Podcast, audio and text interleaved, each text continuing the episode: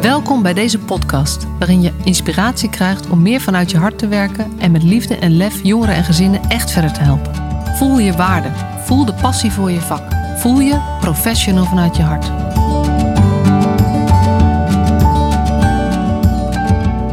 Hey hallo, voor je gaat luisteren naar mijn mooie gesprek met Chantal, val ik even alleen in je oor om met je te delen dat ik genomineerd ben voor de Bit Positivity Award. Dat wil zeggen, een prijs voor de meest positieve onbekende Nederlander. En als je deze podcast uh, luistert um, en je bent een beetje bij, heb je het uh, misschien al eerder langs horen komen. In een aantal uh, eerdere podcasts vertel ik er wat meer over. Maar ehm, het is te gek, het is waanzinnig, het is ongelooflijk. Ik moest er echt even aan wennen, maar ik ben er inmiddels aan gewend dat ik echt genomineerd ben. En dat is ook voor mijn inzet in de jeugdzorg met het andere geluid dat ik geef. En um, nu ik eraan gewend ben, heb ik me ook gerealiseerd dat het echt een geweldige kans is om de jeugdzorgers op een andere manier in het nieuws te krijgen. Dus ben ik erop, um, ja, hoe, hoe, kan ik het zeggen? Um, wil ik alles op alles zeggen, zetten dat ik uh, in ieder geval met de publiekstemmen ga winnen. En uh, dan kan je niet zeggen wat er met de vakjury gebeurt, dat is, dat is buiten mijn bereik. Maar uh, voor die publiekstemmen ben ik gewoon echt hard mijn best aan het doen nu. En dat, uh, daarom wil ik het ook nog eventjes bij jou herinneren. Als je deze podcast tof vindt, als je het belangrijk vindt dat we liefde, gelijkwaardige jeugdzorg krijgen. En als je het gevoel hebt dat ik eraan bijdraag. Als ik je een prettig gevoel geef, als je blij wordt en energie krijgt van deze podcast. Zou je me dan willen helpen door jouw stem op mij uit te brengen. Dat kan via um, natuurlijk op de site van bitawards.nl. Maar dat kan ook via een link op mijn eigen site en dat is www.professionalvanuitjehart.nl slash stem. Helemaal te gek als je het al gedaan hebt natuurlijk. En anders zou ik je willen vragen om, uh, om nog snel even te stemmen. En het liefst ook door te geven aan je collega's, aan de mensen in je, uh, in je team, in je wijkteam, de mensen die je tegenkomt uh, in je werk. Maar als je echt enthousiast bent, ook je vrienden, familie en iedereen die je zo gek krijgt om om, om hier meer uh, aandacht aan te geven. Wat superleuk dat je weer luistert naar deze nieuwe Professional vanuit je hart podcast. En vandaag mag ik in gesprek met Chantal Holwijn. Welkom Chantal. Dank je. Wij hebben vanmorgen kennis gemaakt met een wandeling in het park. En dat was zo geslaagd en gezellig dat we uh, dachten, we gaan meteen een podcast opnemen, want we gaan gewoon ons gesprek uh, voortzetten. Ja. Uh, en voordat we de diepte induiken, even de eerste vraag. Ben jij een professional vanuit je hart? Ja, ik wist dat deze vraag zou komen. En ik heb daarover na zitten denken en dacht ik, wat ga ik nou zeggen? Ben ik een professional vanuit mijn hart?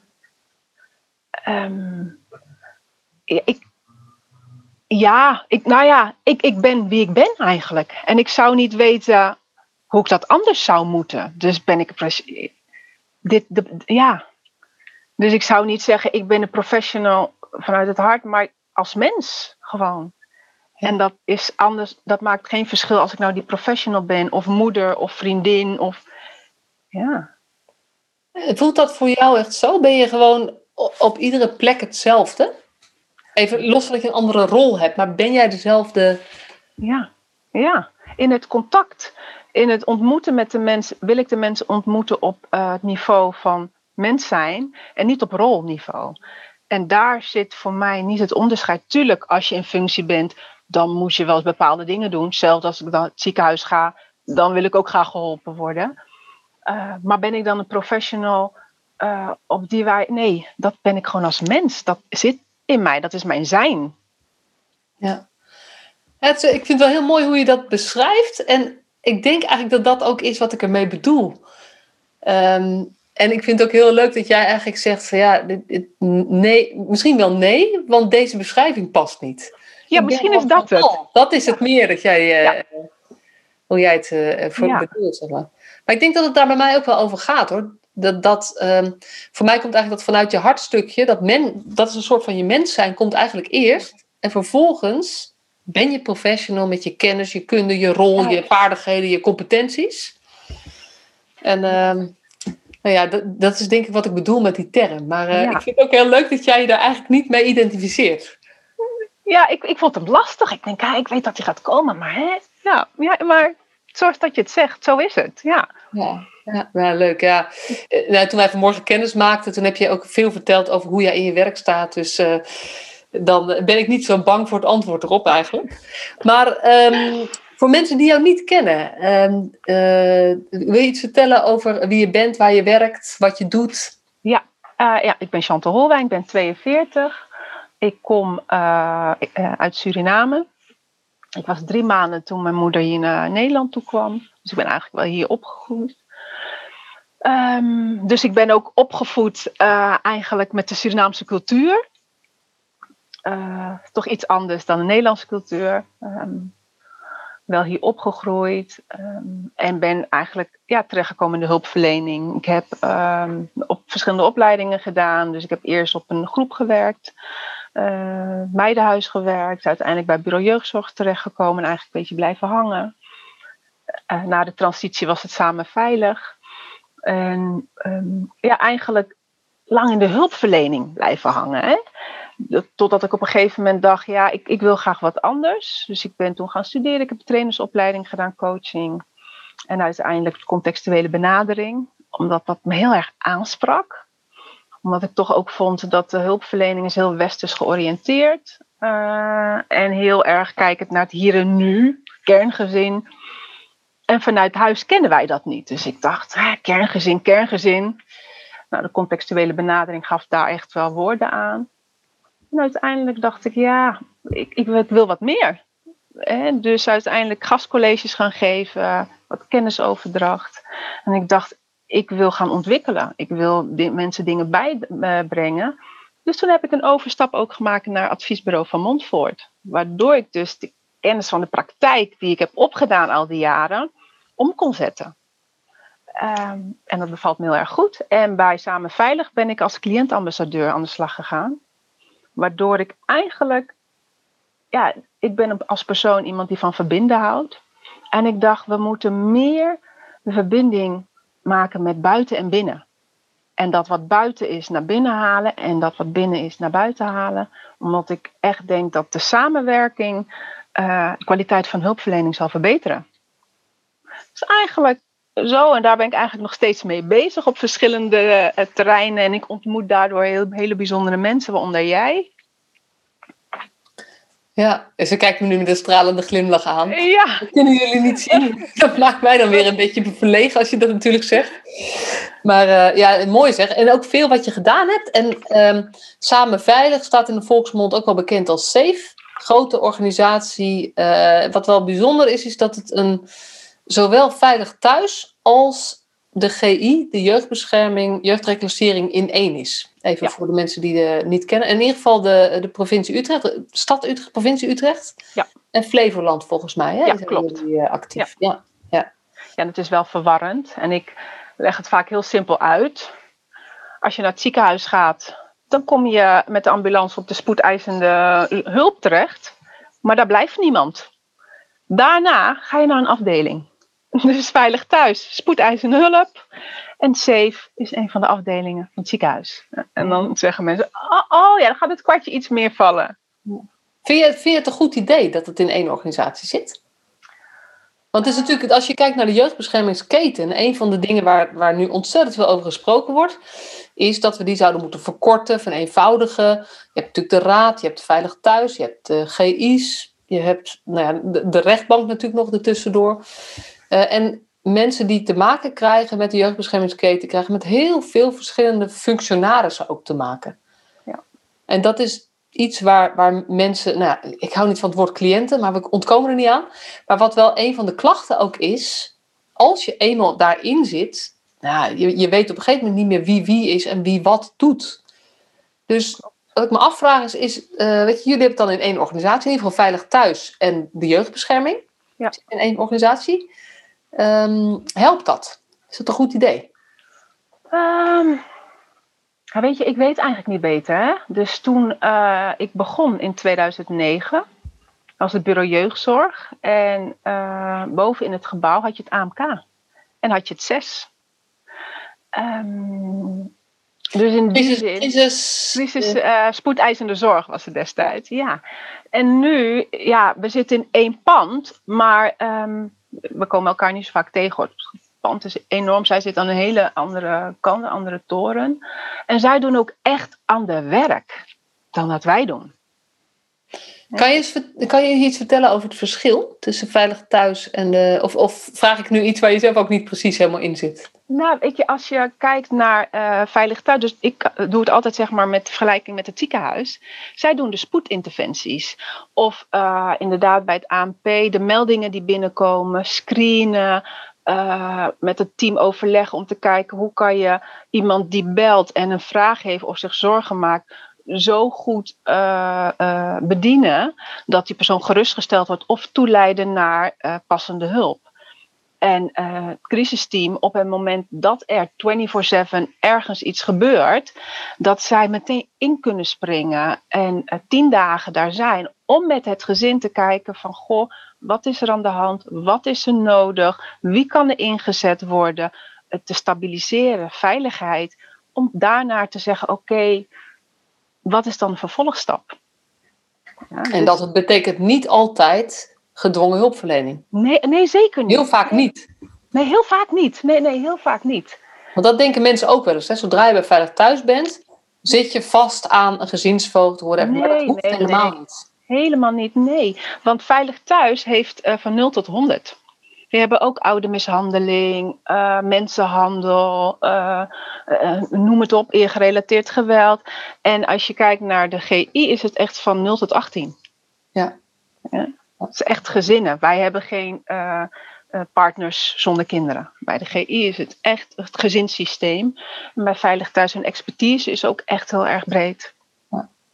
Ja, dus ik vind het altijd leuk om in deze podcast ook meteen uh, uh, te gebruiken om mensen iets meer kennis te laten hebben van andere delen van onze mooie sector. Ja, dus, nee, zeker. En dat is wel zeker als je kijkt naar waar hun expertise soms ook zit. Eergerelateerd geweld, mensenhandel. Um, zij kunnen meteen inspringen. Zijn ook heel erg deskundig. Dat zijn wij ook hè, bij de GI's. Maar die verschillende expertises. Het is zo kort bij crisisteams. Tien dagen. Echt intensief met het gezin aan de slag om te kijken uh, hoe ze verder kunnen. Dus, en dan betekent het niet uh, dat ze dan bij ons terechtkomen, want soms hoeft dat niet. Nee. Dus, dus even, want mijn vraag was eigenlijk: vind je het een goed idee dat het in één organisatie zit? Eigenlijk zeg je, het zit in één organisatie, maar eigenlijk zijn het twee volledig verschillende takken van sport. Zeker. Toevallig onder eenzelfde, ik weet niet of het een stichting is of een, een uh, onder eenzelfde, ja precies. Dus het is niet geïntegreerd. Nee, het is ook niet zo dat het. Uh, wij kunnen bijvoorbeeld ook niet in het systeem van Veilig Thuis. En dat denken mensen. Dat, dat kan niet. Maar zij kunnen ook niet in ons systeem. Behalve de mensen die uh, bereikbaarheidsdienst draaien. Want dat moet, die dekken de hele provincie. Dan gaat het systeem open. Want natuurlijk, als er een crisis is, uh, wil ik ook dat mijn gezin een beroep kan doen. En dan kan mijn collega van Veilig Thuis of degene die bereikbaarheidsdienst heeft in het systeem kijken om te zien wat zijn de afspraken, wat is er aan de hand. Maar als ik nu inlog, kan ik niet in het systeem van Veilig Thuis. Nee. nee. Dus wat, daar zit echt wel die scheiding. Ja, dit, uh, dit, is even een klein uitstapje in de zin van, van uh, hoe meer je namelijk denk ik snapt van te, als, hoe, hoe, beter je plaatje is van het totaal, hoe beter je weet wat je collega's doen die bij een andere organisatie werken, Juist. hoe makkelijker we ook elkaars dilemma's soms kunnen begrijpen. Nou, zeker. En weet je, vind ik het goed dat we samen zijn. Ja, ik heb er geen last van, omdat ik dan denk, ja, als ik in het ziekenhuis werk en ik zit op uh, oncologie of ik de kinderafdeling, het ziekenhuis is zo groot. Ja. Je hebt er geen last van, maar eigenlijk ook heb... geen voordeel van. Het is eigenlijk... Nee, nee toevallig zo en het maakt niet zoveel uit voor. Uh, en het maakt ook niet zoveel uit voor de mensen die uiteindelijk met jullie te maken krijgen. Nee, nee, klopt. Als het, uh, Oké, nou dankjewel. Ja, nou dit is even genoeg over de organisatie. Ja, ja. Hey, wat ik wel heel leuk vind, en je geeft er ook een uh, leuk, leuk voorzetje voor, want wij, wij ontmoeten elkaar vanmorgen in het park. We hadden elkaar nog nooit gesproken. Ja. En het was een hele leuke start, want ik was op de fiets gekomen en ik, moest, ik woonde verder weg dan jij, maar jij was met de auto. Ja. Dus, echt letterlijk binnen een minuut uh, hadden we het erover wat ik zei van, joh, ben je niet op de fiets? Nee, fietsen is voor Hollanders. Zoiets zei je. Ja, ja jullie Hollanders en jullie fiets, of Hollanders houden van hun fiets. En dat klopt. ja. ja, ja, ja. En toen vroeg ik jou, voel je je dan geen Hollander? Ja. Want je bent, weet je, je bent uh, echt opgegroeid in Nederland. Je, ja. um, je hebt volgens mij ook een Nederlandse man. Ja, ja tenminste een ex-partner. Maar ja. Precies, ja, sorry. Ja, dat, uh, ja. Nou, zo goed kenden we elkaar nog niet. Maar, uh, oh, ja. um, en toch is, weet je, je maakt wel het onderscheid. Ja. ja. En toen kwamen we eigenlijk in een heel gesprek over hoe doen we dat nou binnen de hulpverlening. Ja. Ja, dat, dat klopt. Waarin ik ook zei van de hulpverlening, vind ik persoonlijk, is heel westers georiënteerd. Is heel erg wit. Um, en als je dan kijkt naar bijvoorbeeld de piramide van Maslow en de piramide van Pinto, dan heb je de West en de rest. Ja. En um, onze doelgroep is toch best veel uh, met een niet-westerse uh, achtergrond. Ja. ja. En jij zegt de West en de rest. Bedoel ja. je daarmee, je hebt um, de westerse wereld, die doet mas, die, volgens Maslow, zeg maar. Even voor de ja. mensen die het niet weten. Je hebt uh, de piramide van Maslow, zal iedereen wel kennen. Dus de piramide van, is het nou behoefte? Ja, je begint met uh, behoefte, zekerheid, acceptatie, erkenning en dan zelfontwikkeling. Hè? Want dat staat helemaal Zelf, Zelfontwikkeling het hoogste goed. Ja. En uh, David Pinto, ik heb het in deze podcast wel eens vaker gedeeld, die heeft daar een andere piramide tegenover gezet. Ja, ja. en dat is uh, wel primaire behoefte, staat ook, weet je meteen onderaan. Hè, dat is zeg maar de basis. Maar waarin het bij Maslow gaat over zekerheid daarna, zegt uh, Pinto, nee, dan gaat het bij de rest over het behagen van de groep. Ja. En wanneer het gaat om acceptatie, uh, gaat het daarna bij Pinto over een goede naam. En eer staat helemaal bovenaan. Ja. En niet die zelfontwikkeling. Ja. Die is natuurlijk ook wel belangrijk, maar eer uh... Nou, ja, ja, precies. Dus, dus dat is heel interessante materie. Ik, toen ik dat uh, heb ontdekt, heeft het mij ook heel veel begrip gegeven. Uh, maar als je kijkt hoe wij hulp verlenen, dan doen wij dat volgens Maslow. Ja, vind ik. Ja, volgens Maslow, ja. En ehm, het voorbeeld wat ik dan altijd neem is dat wij nou ja, jonge meiden, dat is het makkelijkste voorbeeld. Jonge meiden uit bijvoorbeeld Hindoestaanse gezinnen of uit Marokkaanse gezinnen.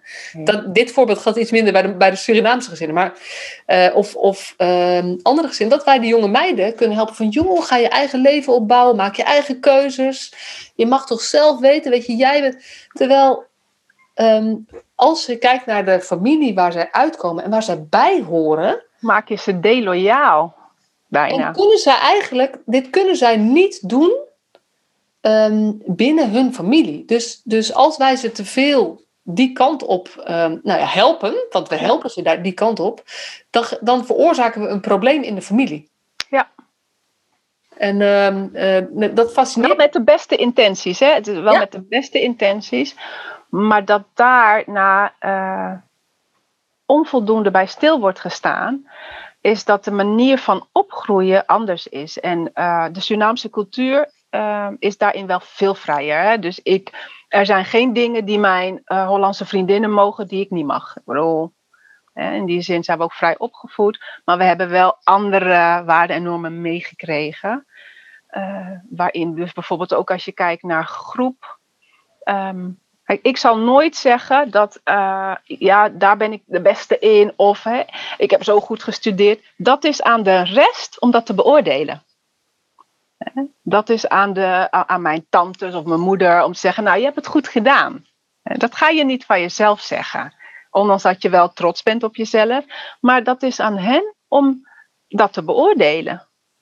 Want, want dit thema herken ik. Maar vanuit een andere, het, het komt vanuit een andere basis dat ik dit ook lastig vind. Oké. Okay, denk ja. ik. Want, want voor mij is het zeg maar, eh, voor mij heeft het te maken met, met, weet je, je moet niet pochen en niet over. Dus het gaat veel meer over dat je niet, um, dat het moeilijk is om echt over jezelf te zeggen dat je gewoon goed bent. Maar dat is iets wat vanuit mij komt. Ik vind ja. het lastig. Ja. En wat jij bedoelt, denk ik, als ik het goed begrijp, is, het is gewoon not done want jouw familie, uh, die bepaalt eigenlijk, die beoordeelt ook. Als jij geslaagd bent of niet. Ja, precies. Ja. ja. Dat ben niet, jij, jij bent niet degene die uh, bepaalt als jij succesvol bent of dat jij. Nee, dat is de omgeving die dat eh, bepaalt eigenlijk. En mijn moeder heeft ons ook altijd geleerd: hoogmoed komt voor de val. Ja. Is bescheiden. Ja. ja, en dat zit ook wel in de Nederlandse cultuur natuurlijk. Hè?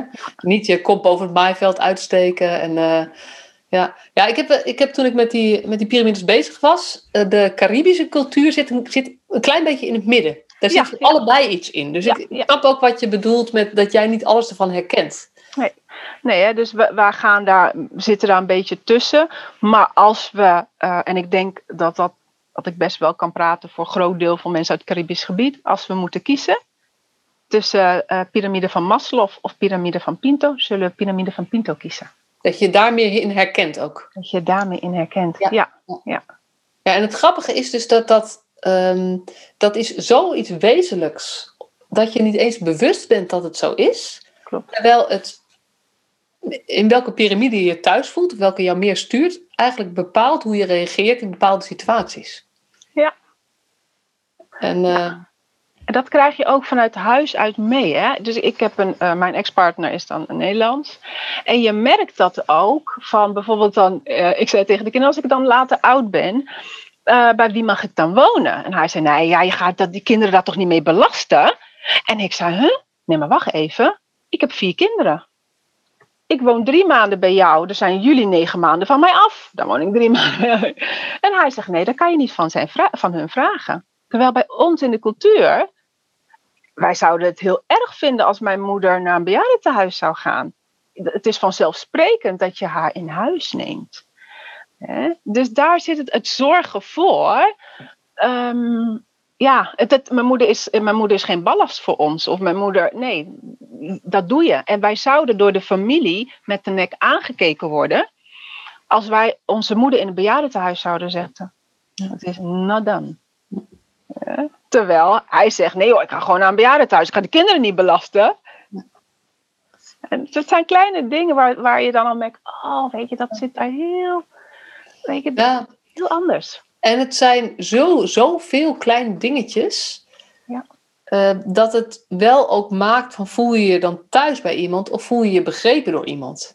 En dat was het bruggetje wat wij ook hadden naar, naar de hulp. Want we hadden, we hadden, het, we hadden het over fietsen en over. Ja. Nou, dit voorbeeld hadden we dan niet, maar nog een paar voorbeelden. Maar toen hadden we het ook over van hé, hey, maar wat gebeurt er nou eigenlijk in onze sector? Misschien wel in alle hulpverlening. Weet je, ik heb niet zo breed, maar in ieder geval bij de jeugdzorg. Hoe, hoe doen wij dat nou? En ja wat mij gewoon opvalt, is dat uh, als ik kijk naar. naar uh, ik, ik geef veel trainingen, ik kom ook door het hele land. Dan is het percentage. Uh, toch maar even kaaskoppen, uh, gewoon echt volledig Hollanders onder medewerkers, is een stuk hoger dan het percentage kaaskoppen volledig Hollanders onder cliënten. Ja, zeker. Dus in die zin is het niet vergelijkbaar. En wat mij bovendien opvalt, is dat veel professionals van kleur. Um, zich ook binnen hun werk aanpassen aan de Nederlandse normen. Dat hoor ik in ieder geval veel terug. Dus ik, ik heb daar veel gesprekken over. Ik ben ook wel benieuwd of jij dat herkent. Want ja, dan, dan hebben we het over, uh, weet ik veel, hoe laat ga je eten? Weet je, dan heb je, kom je op groepen, ja, dan ga je ja, zes uur eten. En dat doen al die mensen van kleur dan ook gewoon. Met z'n allen aan tafel. Ja. En natuurlijk gewoon braaf koken als het moet, zeg maar. Maar dan vraag ik, vraag, ik vraag wel eens, wie doet dit thuis anders? En dat gaat dan anders. Gaat zeker. Zeg maar. en, en dan vraag ik ook, hoe komt het dat je, dat je... Wat ben je dan hier aan het doen? Ben je hier dan jezelf? Hij zegt, nee, hier doe ik Nederlands. Ja. Ja, ja, ik weet niet of jij daar ook iets van herkent. Ja, nee, ik doe niet Nederlands. Nee, nee, ik doe niet Nederlands. En um, ik denk ook dat dat door onze opvoeding komt. Is dat um, mijn moeder ons wel heeft uh, opgevoed. Hè? Dus uh, respectvol zijn, uh, nederig zijn, maar jezelf zijn. En je bent niet verplicht. Dus ik werk omdat ik het wil. Ik ben daar omdat ik het wil en niet omdat het moet. En als ik iets niet wil, um, dan, dan, doe ik het niet. Ja, natuurlijk, sommige dingen bij het werk horen natuurlijk altijd dingen die prettig zijn of minder prettig. Maar ik ga, niet achter, ik ga geen keuze maken. Ik ga geen dingen doen waar ik niet achter kan staan. En dat geeft wel een gevoel van vrijheid, omdat ik uh, wel het gesprek met de ander aan durf te gaan. Om ook te kijken van, goh, uh, weet je, de, de context waarin je bent opgegroeid, en in beïnvloedt, uh, maakt de bril waarmee je naar de vreemde ander kijkt. En wat ik gewoon vind is dat als professional moeten we vaak een, een professionele oordeel vormen over uh, gezinnen. En die mag niet gebaseerd zijn op stereotypen of vooroordelen. En als je er, je daar dus niet van bewust bent, dan gaat dat onbewust. Dus dat is wel altijd wat wij van huis uit mee hebben gekregen. Maar ook omdat wij in die twee culturen zitten. Ik denk, oké, maar wat is van mij en wat is van de ander? Uh, de een is niet beter of slechter. Uh, maar kan het naast elkaar bestaan om mee te beginnen? En ik hoop dat we het uiteindelijk een beetje kunnen gaan versmelten. Ja. En als wij als professionals ons daar eerst van bewust zijn, ik denk dat dat de eerste stap is. En wat ik vaak zie, is dat uh, hulpverleners best normerend zijn, met de beste intenties denken, ja, maar dit is goed. Zo moet het, dus zo moeten jullie het doen. Terwijl dat maar de vraag is. Ja, ja dat is ook, uh, ik heb veel geleerd. Ik, weet je, ik ben sowieso open-minded. Dat stelde ik ook. Dat heb ik, ik heb uh, het niet altijd makkelijk gehad thuis. Ik ben best wel dingen tekort gekomen, maar ik heb wel open mind meegekregen. Dus daar ben ik ook wel heel dankbaar voor. Um, maar ik heb veel geleerd toen ik op Kanaleiland woonde. Kanaleiland is een wijk in Utrecht, waar, uh, nou, ik denk 80% een andere afkomst, afkomst heeft, misschien wel meer. Ja. En een hele grote Marokkaanse gemeenschap ook. En die hebben gewoon een andere manier van met elkaar omgaan ja. dan wij, ja, toch maar Hollanders. Uh, ja, zeker. En een van de dingen die mij bijvoorbeeld opviel, ehm, is de, de, in de zomer de bedtijd van de kinderen. Ja. Want Klopt. Uh, wij Hollanders vinden een kind van een jaar of 7, 8 moet toch echt om half acht naar ja. bed. Noem maar even iets. En um, nou ja, het viel mij dus op en ik dacht, ja, dit, hier kan toch, het kan niet zo zijn dat ik het goed doe en de rest niet goed. Dat was al mijn, mijn eerste op. Dus ik ben me daar eens gewoon op gaan letten en over gaan nadenken. En toen kwam ik er ook achter dat die, die vroege bedtijd voor kinderen, dat dat echt iets ontzettend West-Europees is. En dat eigenlijk het grootste deel van de wereld dat anders doet. Ja, daarom, daarom. Een piramide van Maslow is de West en van Pinto de rest. Ja. Dat is maar een kleine deel. Ja. ja. En, maar dat zijn we ons te weinig bewust, omdat we daar te weinig naar kijken. En, en nou ja, ja ik, ik kan heel, ik ik zit dan ook meteen te denken aan de missionarissen die dan Vroeger, ja. het christendom gingen verspreiden met hun, ook met deze gebruiken. Weet je, er zitten natuurlijk hele verhalen ook achter en onder, uh, waardoor wij ook zo gevormd zijn en gevoed zijn en opgevoed zijn. Ja. Maar ik deel wel met je dat, dat als wij, uh, als we echt mensen van goed willen helpen die andere gewoontes hebben en andere overtuigingen en andere ja, uh, dingen belangrijk vinden, dat we moeten aansluiten bij waar zij zitten, in plaats van dat ik moet denken vanuit wat, hoe ik de dingen doe. Ja, ja, en dan weet je, en dat is dat ik denk, we moeten het waardesysteem van de ander binnenstappen. En hoe doe je dat? Ja, um, dat is een goede vraag. Um, het is voor mij vanzelfsprekend. um, maar dat is dus vragen te stellen. Hoe gaat het bij jullie? Hoe doen jullie het? Want weet je, als we het hebben over verschillende culturen, um, dan, dan denken mensen altijd, oh ja, de buitenlanders. Hè? Ik doe ook cultuursensitief uh, uh, werk, de training. En dan is het altijd, ja, als jullie aan cultuur denken, ja, buitenlanders, dit, dat. Dan denk ik, ja, maar wacht even. Boven de rivieren, beneden de rivieren, ook cultuur. Ja. Uh, het gooi, bijbelbeeld, ook cultuur. En dat zijn Nederlanders. Ja. Dus dan moet je toch kijken, hoe doen jullie het hier? Hoe lossen jullie in jullie gezin conflicten op? Hoe uh, praten jullie met elkaar? Hoe maken jullie plezier met elkaar? Op wie doen jullie een beroep? En dat kan, kan alleen maar als je vragen stelt. En dat wordt, uh, vind ik, nog te weinig gedaan. Um, wat het dan lastig maakt, omdat je dan niet weet uh, hoe het in het gezin gaat. Maar dat wat jij denkt dat het beste is, dat ga je aan hun ja, je gaat aan ze opleggen. Ja, en dat gaat nooit goed. En, en kan je iets over vertellen? Want je bent cliëntambassadeur bij, bij SAFE. Ja. Dus je hebt ook, je hebt ook cliënt, cliëntenraad begeleid, vertelde je. Dus je hebt ook uh, veel... begeleid. Ik, zit, ik zat bij de cliëntenraad, dus ik heb veel gesprekken met de cliënten. Oh, ja. Ik zit bij hun uh, vergadering, denk met ze mee, ik adviseer en coachen. Organiseer evenementen. En dan hoor je ook uh, wat zij nodig hebben en waar ze tegenaan gelopen zijn en wat zij denken dat zij kunnen bijdragen in de samenwerking met de uh, professionals om een gezin, de hulpvraag van een gezin, de hulpvraag te laten zijn. En niet dat de hulpvraag van een gezin uiteindelijk een hulpvraag van een hulpverlener is, omdat die denkt, ja nee, maar dit is het probleem of dit moet je doen. Dat werkt niet. En ik heb op zich ook wel een heel mooi voorbeeld. Ik had een Marokkaans meisje dat gesloten en die liep elke keer weg. Dus het was niet de vraag of ze weg zou lopen, maar wanneer. Altijd om een jongen. En zij mocht geen vriendje en dit en dat. En maar die Nederlandse meisjes. En zei ik, ja, maar ik noem er altijd Ferry. Ja, dat zou hetzelfde zijn als dat ik zou zeggen, ik wil niet meer bruin zijn. Jij bent en blijft uh, een moslimmeisje. Dus dat, dat kan je niet veranderen. Maar let wel dat ook niet alle uh, Nederlandse meisjes die MTV-gedachten, dat dat, dat dat normaal is in gezinnen. Maar goed, ze had weer een vriendje en zij wilde dan, hij zou, wilde met haar trouwen. Dus toen dacht ik, oké, wat moet ik nou met het kind? Dacht ik, oké, okay, Ferry, wat nou als hij om jouw hand gaat vragen? Je vader, jij zegt hij wil met je trouwen. Ik zeg, je bent 16. Ik zeg niet dat je moet trouwen. Maar ik dacht, dat is bij in hun cultuur wel eens gebruikelijk. Dus ik dacht, nou, stel dat hij wel om jouw hand vraagt, dan hoef je misschien niet meer weg te lopen. Dus ik wilde graag omdenken. Nou, ik, ze zei weer dat aan mijn vader vragen. Prima, ik naar die vader. En hij keek me aan en hij zei: Mevrouw Holwijn, als serieus jongen is, laat maar komen met ouders. Nou, hij is niet geweest.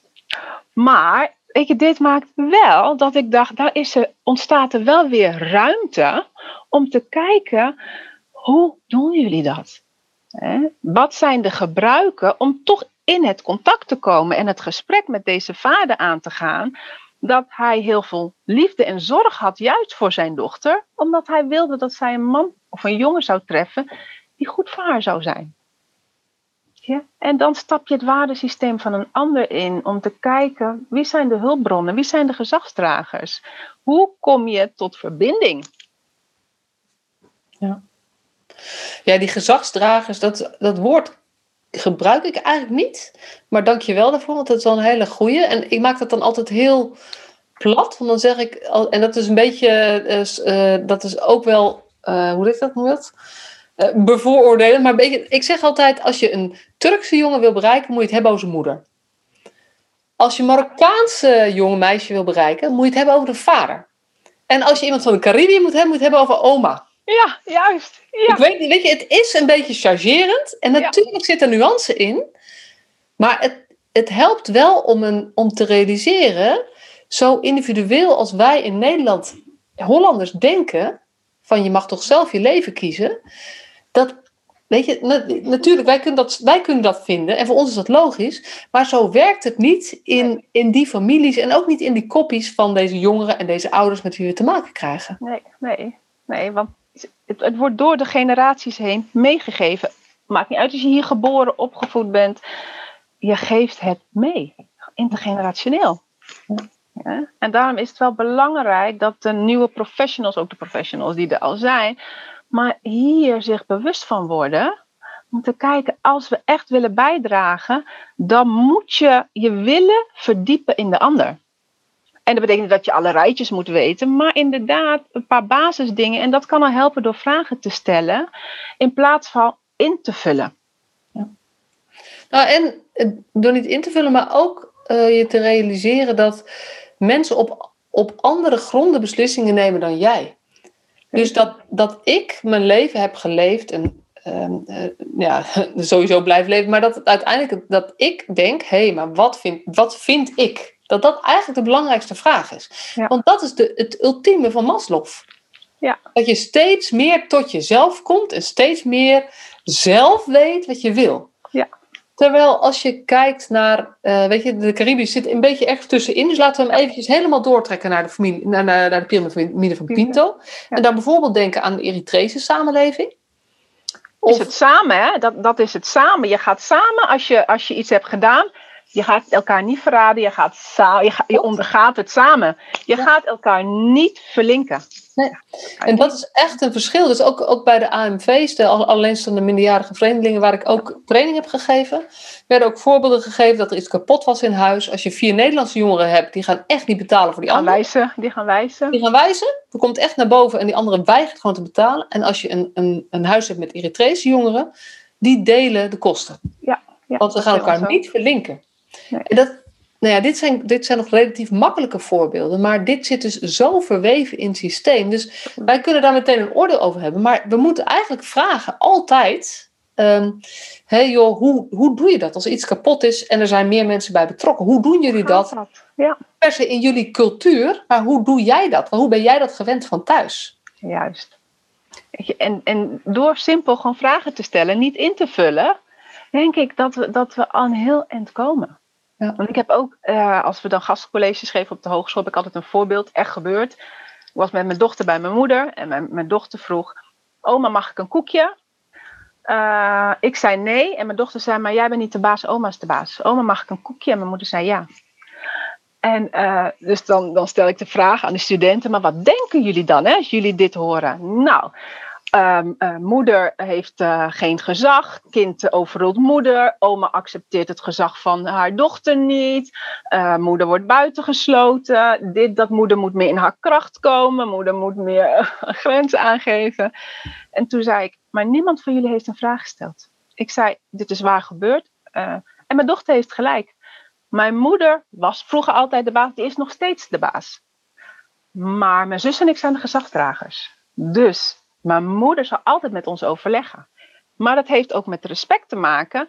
Ik ga niet waar mijn dochter bij is, mijn moeder terechtwijzen. Als mijn dochter er niet is, zeg ik, maar mama, ze is ook een beetje chubby, ze heeft al zoveel snoep gehad. En hè, ja, dan heb ik het met mijn moeder daarover. Volgende keer als mijn dochter weer vraagt, dan zegt mijn moeder, maar je neemt één, niet meer.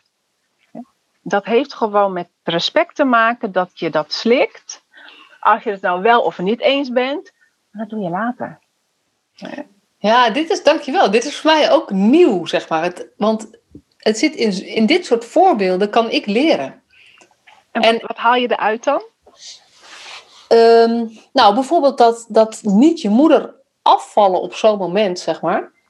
Niet, eigenlijk wil, het, jij kan niet je moeder op zo'n moment tegenspreken. Ja, natuurlijk kan het, maar dan doe je Hollands. Ja, juist. Ja. Dus het, het kan in, in de verhoudingen zoals jullie die gebruiken, zoals jullie dat doen, dat kan gewoon niet, zeg maar. Nee, nee. Um, en uh, de Surinaamse cultuur en, en Caribische cultuur, zoals ik hem begrijp, is. Um, uh, daar is best wel gesprek mogelijk. En ook best wel felle discussies kunnen er zijn. Zeker, zeker, jawel. Zeker hele felle discussies. Dat, ja, heel veel temperament. temperament zeg maar ja, ook. Ja. Maar het hangt dus wel heel erg van de situatie af of dat kan of niet. En Ja. dat is ook een verschil wat van. Het is Maslow van Pinto. Het is de wij-zij-cultuur. en de wij- Of sorry, in de wij-cultuur en de ik-cultuur. Ik, eh, ja, Maar ook de fijnmazige en de grofmazige cultuur. Ja. En grofmazig, dat is de Nederlandse cultuur. Daar maakt het niet zo heel veel uit wat je zegt tegen wie op welke manier. ja, ja. Bij En- ons kan dat niet. En een verschil met die fijnmazige culturen, dus die wij-culturen, die piramide van Pinto, is dat je sommige dingen wel kan zeggen tegen iemand, Ja. die je helemaal niet tegen iemand anders kan zeggen. Dus, ehm, en natuurlijk, ik, weet je, ik hoor al mensen zeggen, ja, maar weet je, ik zou ook niet zomaar tegen mijn moeder ingaan. Nee, Tuurlijk is dat zo, want ook binnen Nederlandse culturen heb je Daarom, hè? Ja, zeker. Ja. die, die verschillen. Maar als je het toch een beetje schematisch wil uitleggen, is dit wel een verschil. Kinderen worden ook zo opgevoed, hè? Dus ehm, eh, je moet voor jezelf opkomen, je moet zeggen wat je, wat je, je, eigen mening. En bij mijn moeder was het daarom niet. Zeg ik, ja, maar waarom niet, daarom niet? Ja, maar die andere kinderen zei die, kijk, Nederlanders, zei mijn moeder, zijn onderhandelaren. Daar zijn ze heel goed in. Dat komt omdat ze te veel praten. Wij doen dat niet. Ik ga niet met jullie discussiëren. Joh, wat vreselijk. Hè? En ik heb dus nu ik zelf kinderen heb, omdat ik dat zo vervelend vond, dacht ik dat ga ik niet doen. En soms, als ik aan het einde van mijn Latijn ben, dan ben ik ook zo, nee, ik wil het niet. Jullie Hollanders, dat komt dat jullie onderhandelaren. Maar ze pakken steeds meer ruimte. En mijn moeder was duidelijk. Nee, ik ga niet met jou, omdat ik je moeder ben, daarom niet. Ja, dus ja. wat autoritair. Maar het leuke vind ik uh, altijd, want als, het over, als we het over autoritair hebben, dan gaat het bijna altijd over strenge vaders.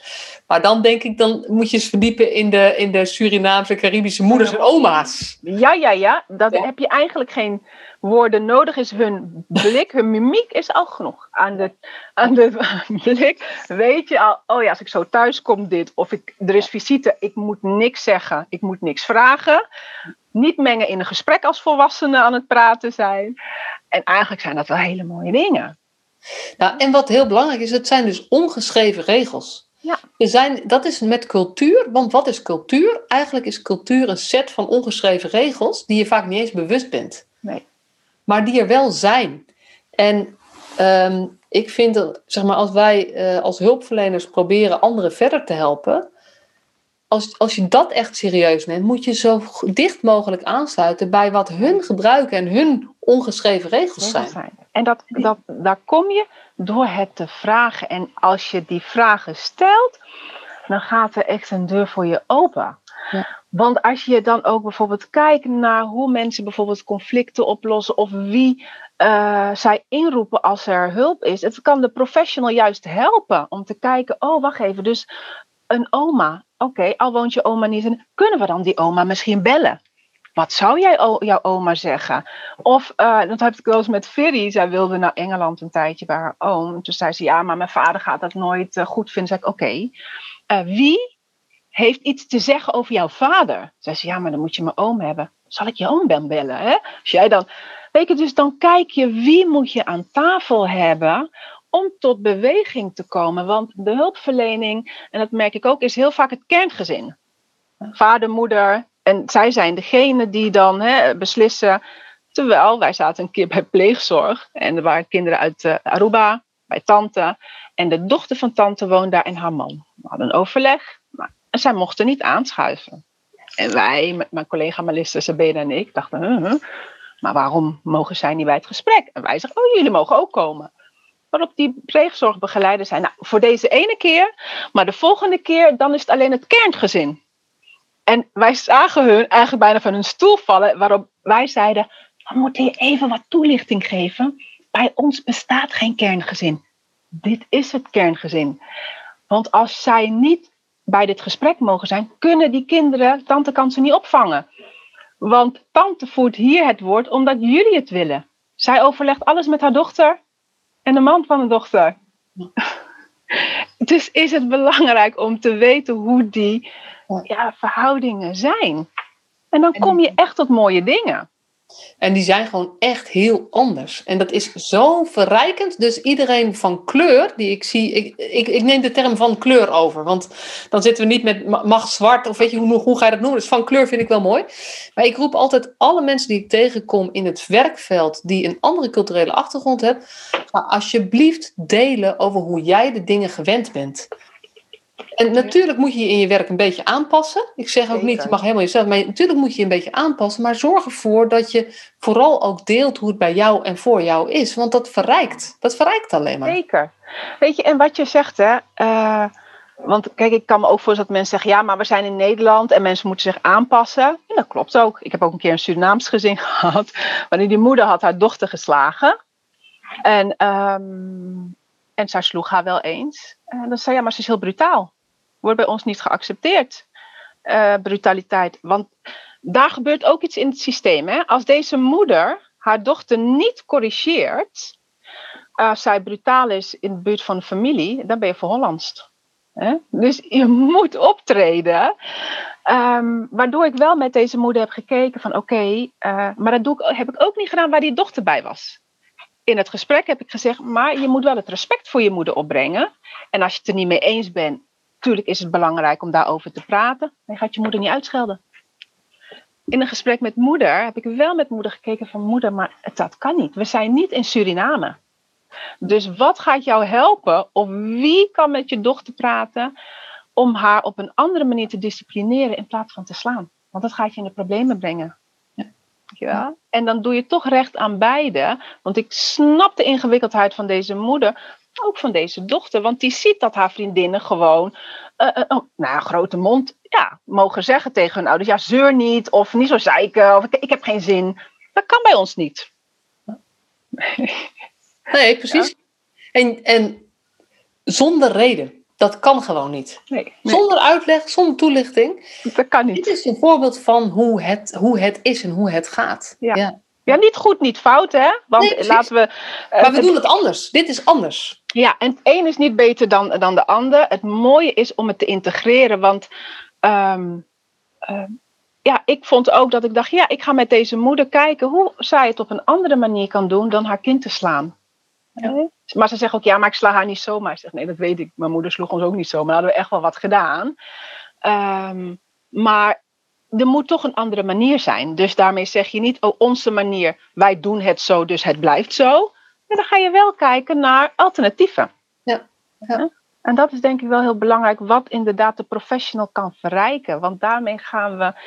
Want weet je, elke professional wil bijdragen, hè? wil, wil eh, van waarde zijn, wil eh, een gezin dat even vastloopt weer op weg helpen. Dat zit in de professional. Nou, hoe mooi is het dat als jij door een paar interventies te doen, vragen stellen, dat gaat bereiken en gaat merken dat zo'n gezin eh, blij is. Of eh, dat je moet eten. Hè? En dat je soms eerst moet eten en dan gesprek aangaan. Hè? Ja, dat is gewoon goed om te weten, want dat, dat kan ook gewoon ehm, eh, het ijs breken. Ja, dat is, weet je, we zijn door de tijd heen. Maar ik denk dat Ja. dit, het, dit thema eten, daar, daar hebben, kunnen we ook zoveel meer mee doen. Weet je, wij hebben vergaderingen en afspraken met een kop koffie zonder koekje. Als je in de hulpverlening op, weet je, dan is dat. Dan krijg je koffie of thee. En dat, dat kan heel hartelijk aangeboden worden, maar dat is het wel. Ja. Terwijl in heel veel culturen, eh, ik, ik heb zelf tijd in Afrika eh, gewoond, maar ik weet in heel veel culturen, dingen worden besproken tijdens uitgebreide maaltijden. Je moet eten. Ja, Er en moet niet, eten bij zijn. Ja. En niet eten eh, omdat het moet. Nee, het moet ook lekker eten. Ik heb een heel klein voorbeeld nog. Ik heb natuurlijk een blanke partner. En mijn kinderen zijn wat dat dan Hollands. Die eten maar één keer. Mijn zus woont aan de overkant. Haar kinderen eten overal. En als mijn kinderen dan thuis waren, dan ging hij koken. En dan wilden ze niet meer eten, want ze hebben al gegeten. Waardoor hij zei, ja, maar dat ga ik niet doen. Dus ik heb het met mijn moeder erover gehad. En mijn moeder zei, ja, dat is dan jammer. Als ze hier weggaan en ze gaan dood, is het in ieder geval niet van de honger. Want wij gaan niet eten en hun niks geven. Dus dan ga je kijken van, oké, maar mam, eh, hij, hij werkt, hij zorgt voor ons. En oké, dan eten ze een klein beetje. Dus je zoekt dan de tussenweg om toch daarin te schipperen. Maar eten is heel belangrijk. Het bindt. Het is een Ja. bindmiddel. Ja, nou, dat, daar zouden we een podcastaflevering op zich over kunnen gaan maken. Met eten erbij. Met eten erbij. Ja, ook wel. Ja, dat is via, wat lastig via het scherm. Ja. Maar eh hey, dankjewel voor alles eh, wat je met ons gedeeld hebt. Is er nog iets wat ik eh, vergeten ben te vragen, wat je nog heel graag zou willen toevoegen? Of een soort eh, mooie laatste uitsmijter? Nou, wat ik altijd zeg eh, in trainingen, ga je mee verdwalen, samen weten we de weg. Loesje. Dat is een Loesje uitspraak. Heel Ja. mooi. Ja. Ja, Ga je mee vandaan? Samen weten we de weg. Ja, heb vertrouwen. Stel vragen, wees niet bang. Ja. Zoek de verbinding.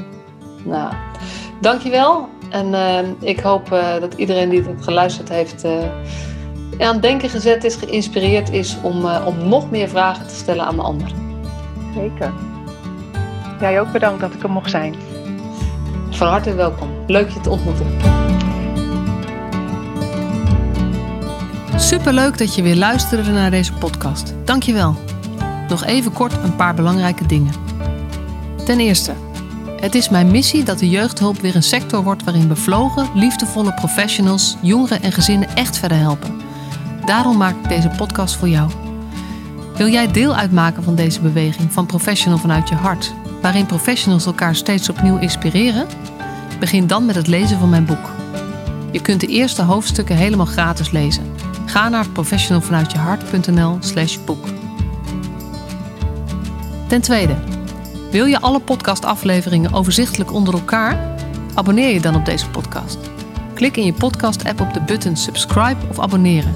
En elke keer als er een nieuwe podcastaflevering gepubliceerd wordt, ontvang je automatisch een berichtje. Ten derde, ondersteun je mijn missie? Geef me dan een review via je podcast-app, bijvoorbeeld iTunes of Spotify. Op die manier kan ik nog meer professionals bereiken. En ken je een collega voor wie deze podcast ook interessant is? Dan zou het super zijn als je hem of haar de podcastaflevering doorstuurt. Bijvoorbeeld door de link te kopiëren via Spotify. Ik vind het altijd heel leuk om berichtjes te ontvangen van luisteraars. Om te horen wat je van een podcast vindt. Of als je misschien vragen of suggesties hebt. Of als een aflevering je een bepaald inzicht heeft gegeven of er iets in beweging is gekomen. Stuur me dan even een berichtje op masha.professionalvanuitjehart.nl via de website of stuur me een connectieverzoek op LinkedIn.